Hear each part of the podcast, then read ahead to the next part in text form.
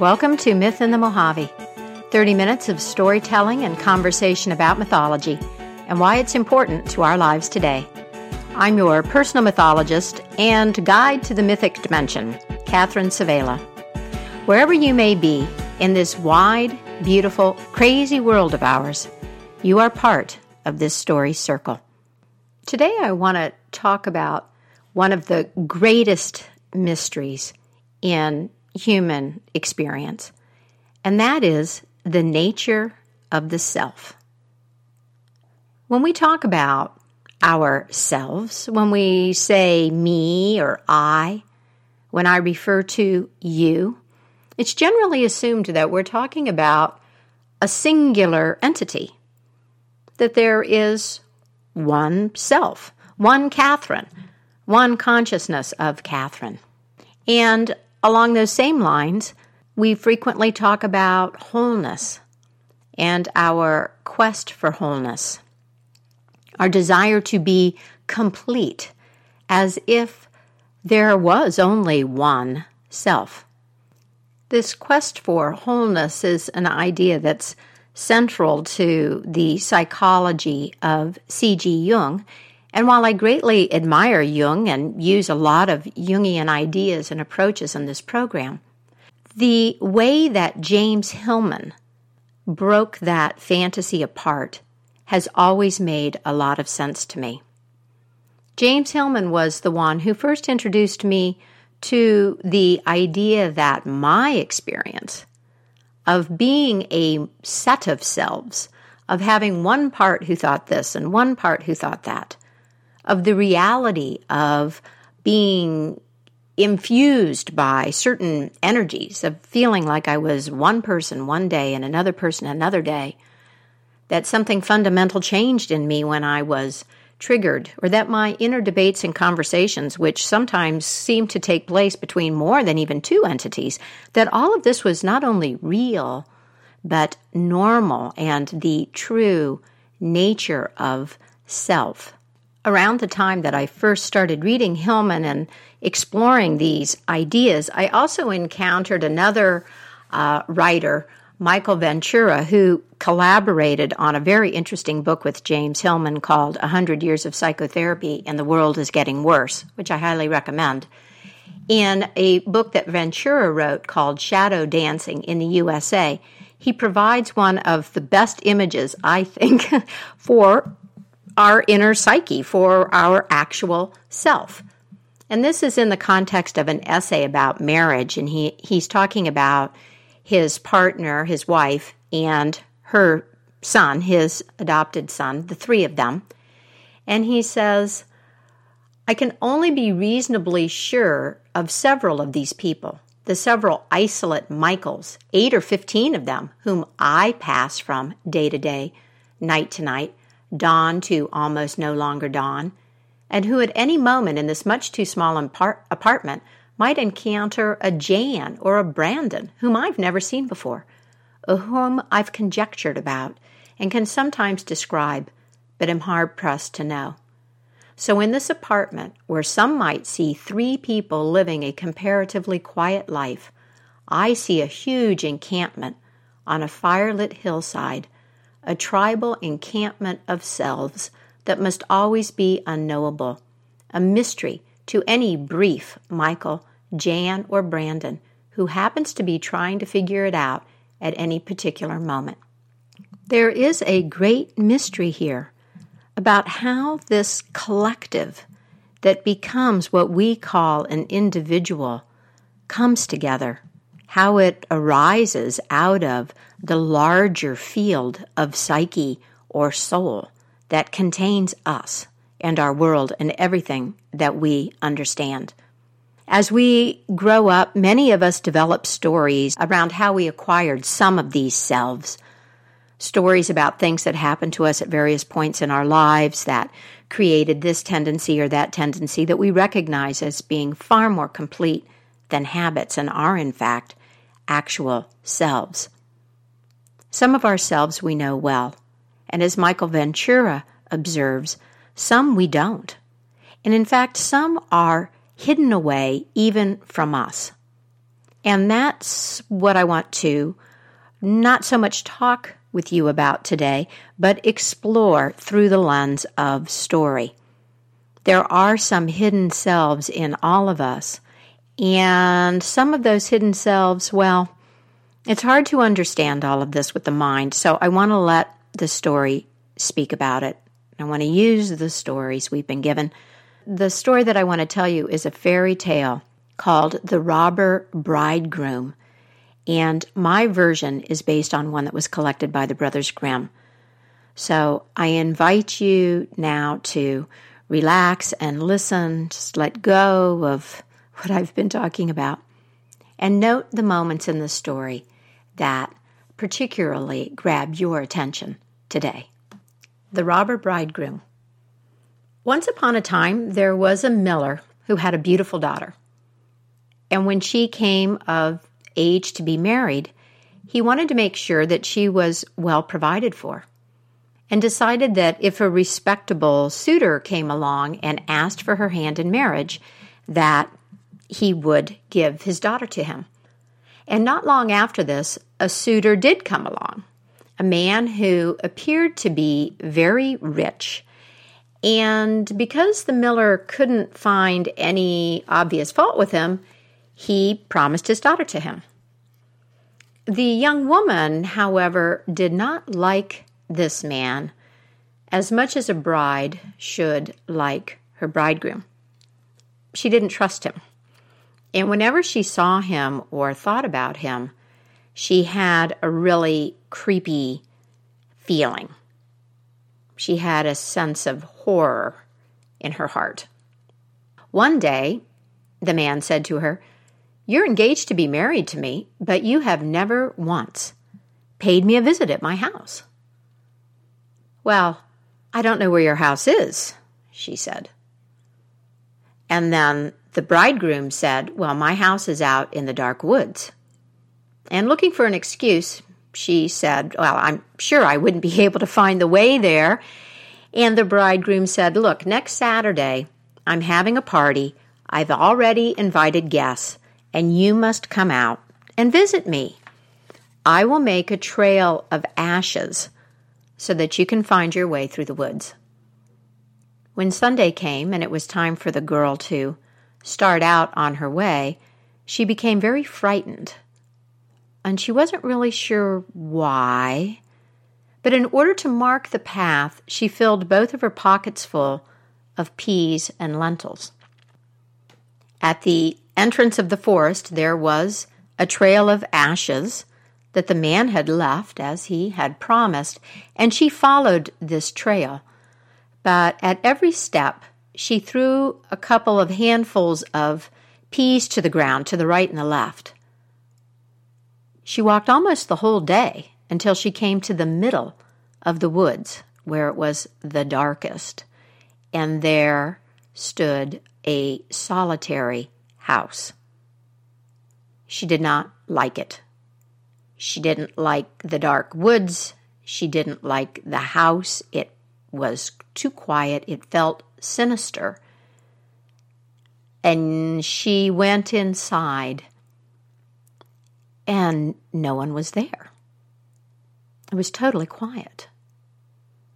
And suddenly, a voice called out Turn back, turn back, you young bride. You are in a murderer's house. And the girl looked up, and she saw that the voice came from a bird that was in a cage that was hanging from the wall. And it cried out again, Turn back, turn back, turn back, you young bride. You are in a murderer's house. And then the young woman, she went from one room to another. She walked through the whole house, and it seemed entirely empty until finally she came to the cellar. And she went down into the cellar, and there was an old woman sitting there. The old woman shook her head when she saw her. Could you tell me, said the young woman, if my bridegroom lives here?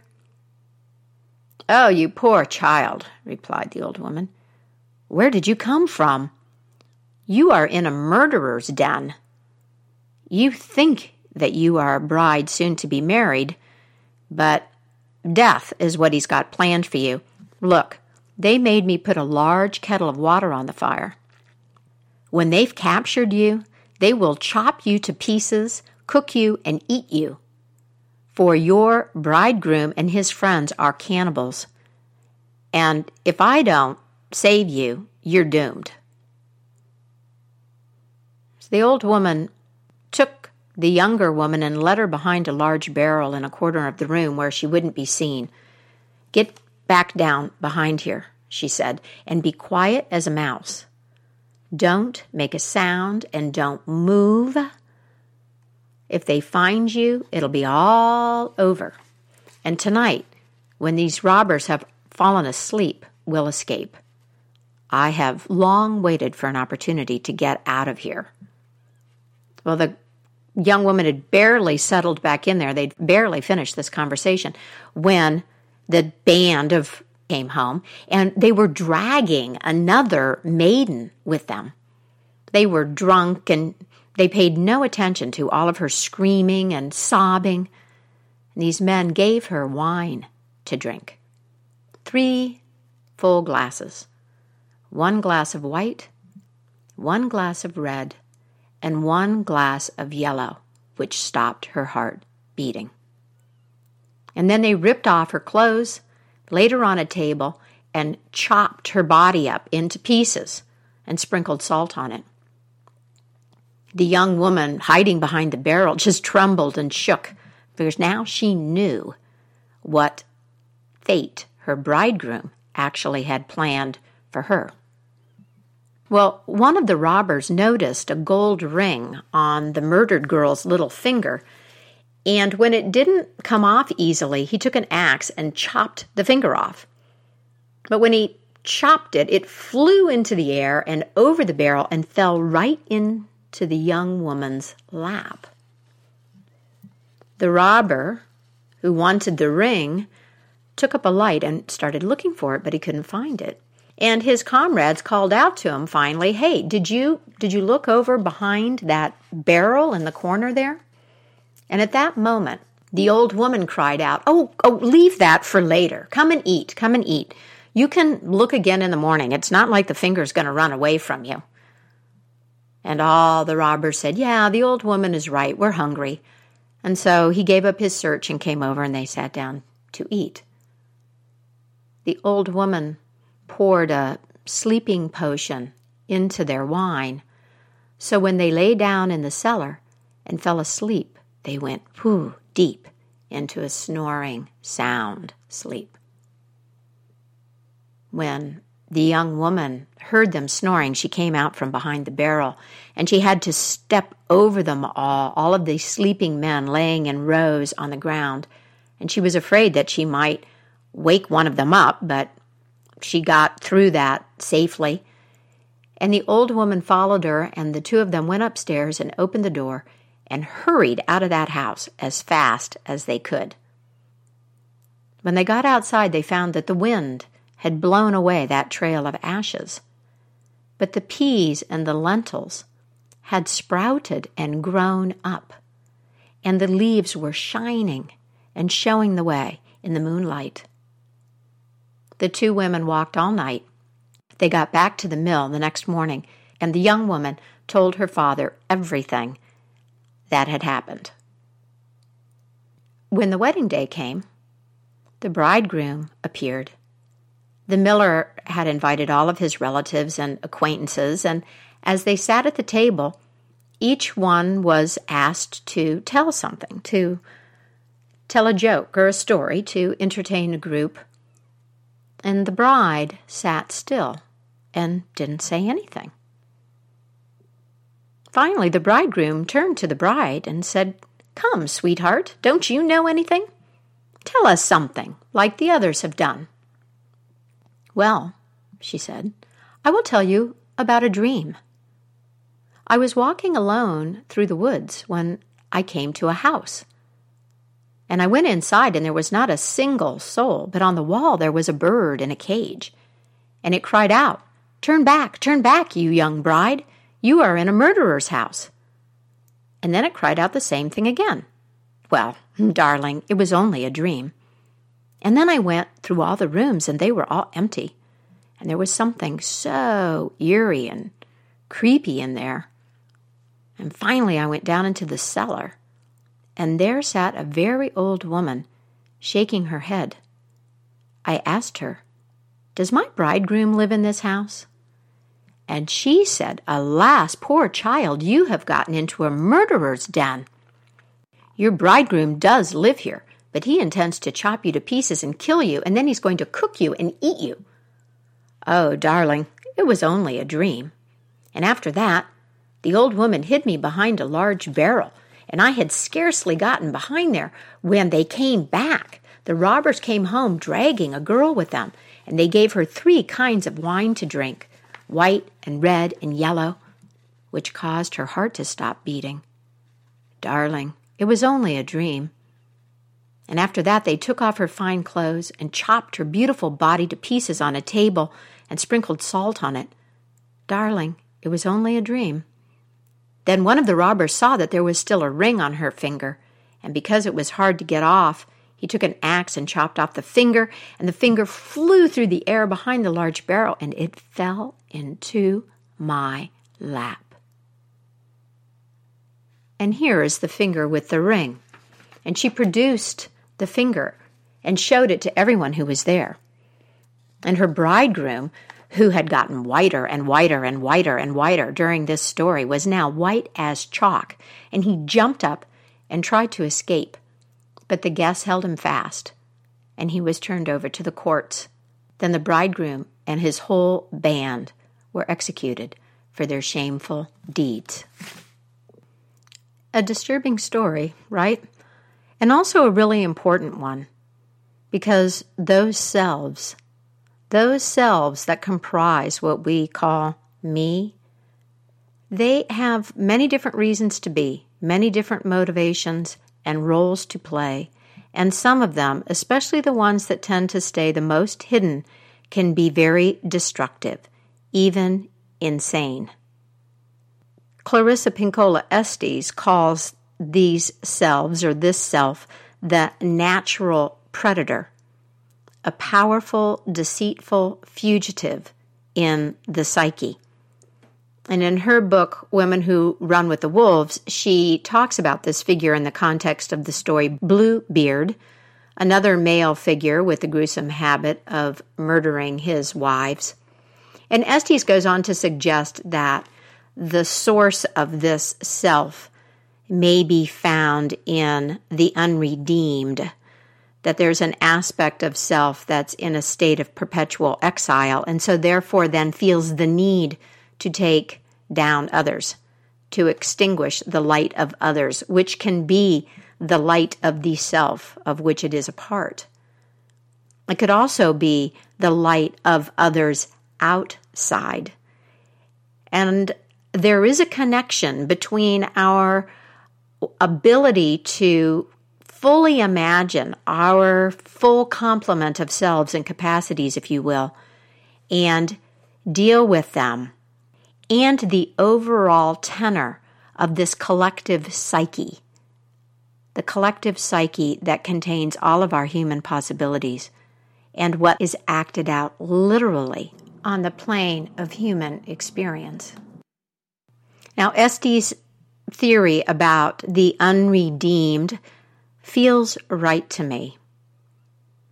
But I think we can strip the whole thing down to its essence and say that the complete range of behaviors must exist in this collective psyche that it can be imagined is proof that it exists. That we tell these stories reflects an understanding of that psychic field of which we are all a part because we are in psyche. It's not something that we create. And it's very naive not to recognize this, and very naive and dangerous to pretend that these destructive aspects do not exist. There are so many stories of this sort. It's really staggering when you start looking into it. And the vast majority of them, women are the protagonists and the potential victims. And I think that there are several reasons for this, most of which have to do with the nature of our patriarchy. Men and women, both, all genders, are damaged by the one sidedness. All genders are brutalized. And yet, women are the ones who are the most diligently trained to go along, to be nice, to look the other way, to make excuses for the bad behavior of others, and to ignore their intuition about the degree of threat they face. I think it's really interesting that at least some of the women who have taken on the task of standing up to and resisting Trump have claimed the name that he gave them and is nasty women. Nasty women, that's exactly right. To risk being the nasty woman. But there's more to it than standing up against, because the story tells us that these capacities are found in our own being. There's a threat to our own psyche that resides in us and collaborates these outer forces. And we see this in a wide range of self destructive tendencies.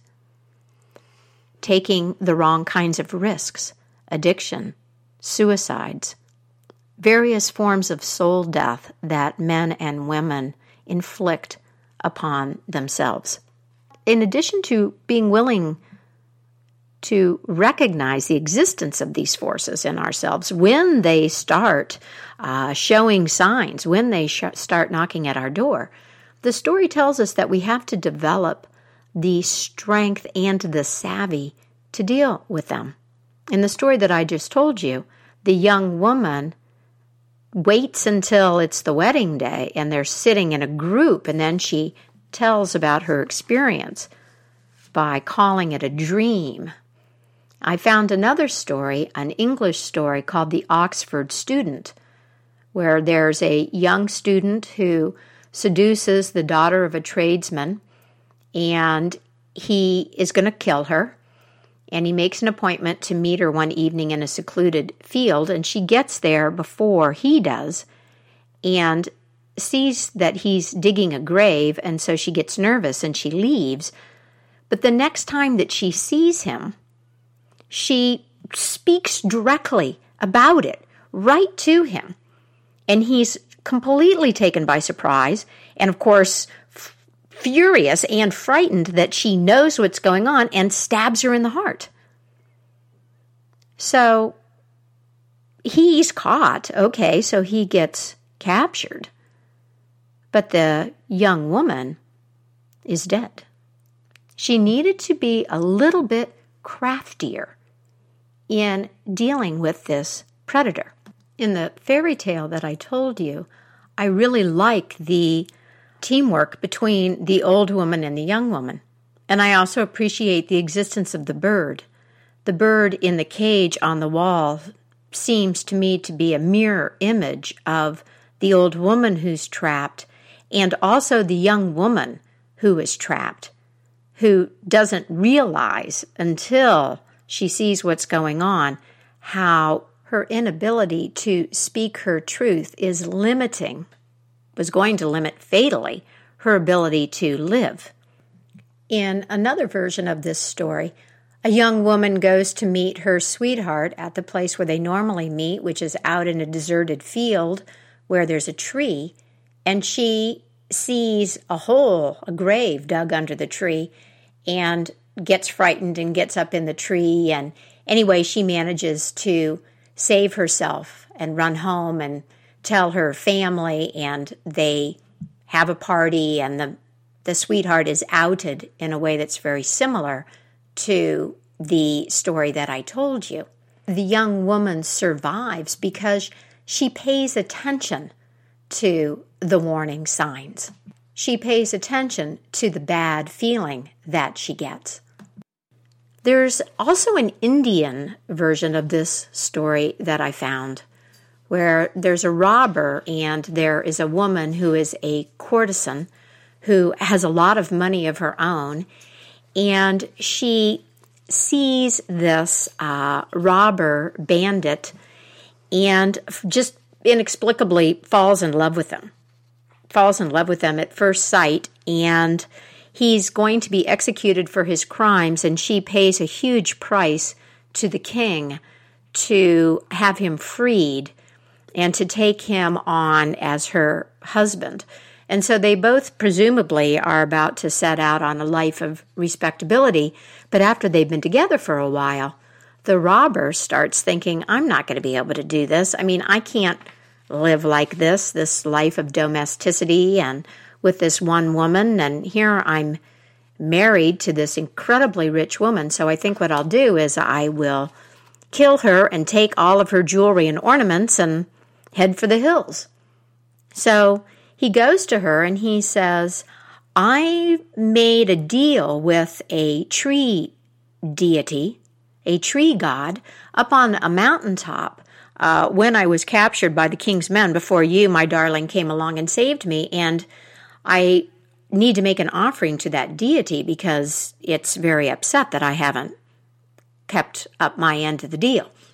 She says, Okay, let's great. Let's go ahead and, and, and do what you have to do. And he says, I, I need you to go with me. We need to both go and we got to make a big show of it.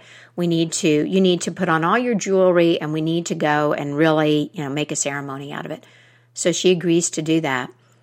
And they get to the foot of the mountain and he says, Okay, there's all these people around now because we're doing this big fancy thing, but the deity's not going to like that. It's not going to like the crowd. So it really needs to just be the two of us. Will you just go up there with me? And she agrees, and the two of them go up to the top of the mountain to this private spot where he claims that he needs to make this offering. And she's carrying all of the riches that they're going to give to this deity. He's got her all weighed down with all of that, and he's actually armed to the teeth. And when they get up to the top, he picks a spot over near a precipice and says, Okay, now I'm going to tell you the truth, honey. I haven't come up here to make any kind of offering. I've come up here to kill you. I'm going to kill you and I'm going to take all your stuff. I want you to take off all of your jewelry and bundle that all up in your cape and lay it down for me because this is how it's going to go down. And she's actually in love with him and says, "Why, why, why do you want to kill me?" And he says, "Well, gee, uh, uh, duh, for your money." Well, but I've done all of these things for you. I mean, I saved your life basically, and I've truly love you. And I, anyway, he's a bad guy. He doesn't care about anything. And so she does as he tells her to do. She takes off all of her jewelry and she wraps it up in her cape. But then she says, Because I really do love you, would you please just embrace me one more time before you kill me?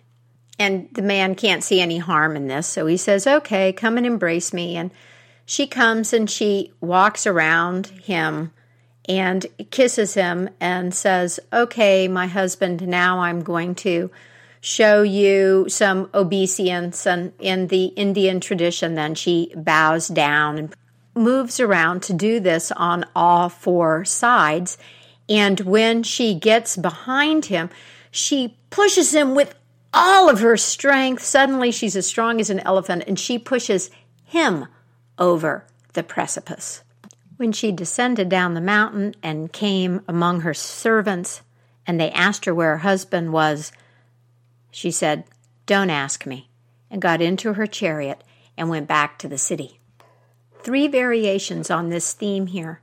In one, the young woman ignores all of her own inner warnings, even the warning of the bird, but then is saved in partnership with the old woman and comes up with a successful ruse.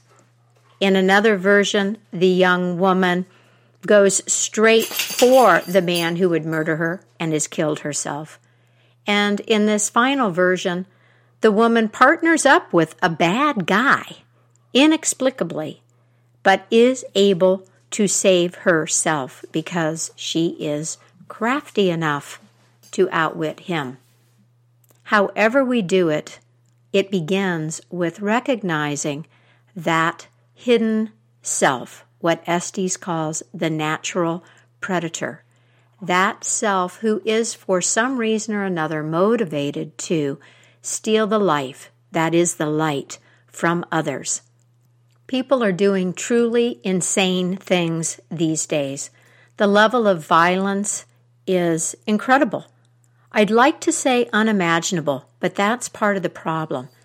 If we let it remain unimaginable, then we are not doing the psychic work that we need to do. In addition to the cultural debates and the laws and the changes in our social behavior that may bring an end to that type of violence, who might be lurking on the outskirts of your tribal encampment of selves? The origin of that question is a mystery, and yet stories like the robber bridegroom remind us to be alert, curious, and questioning.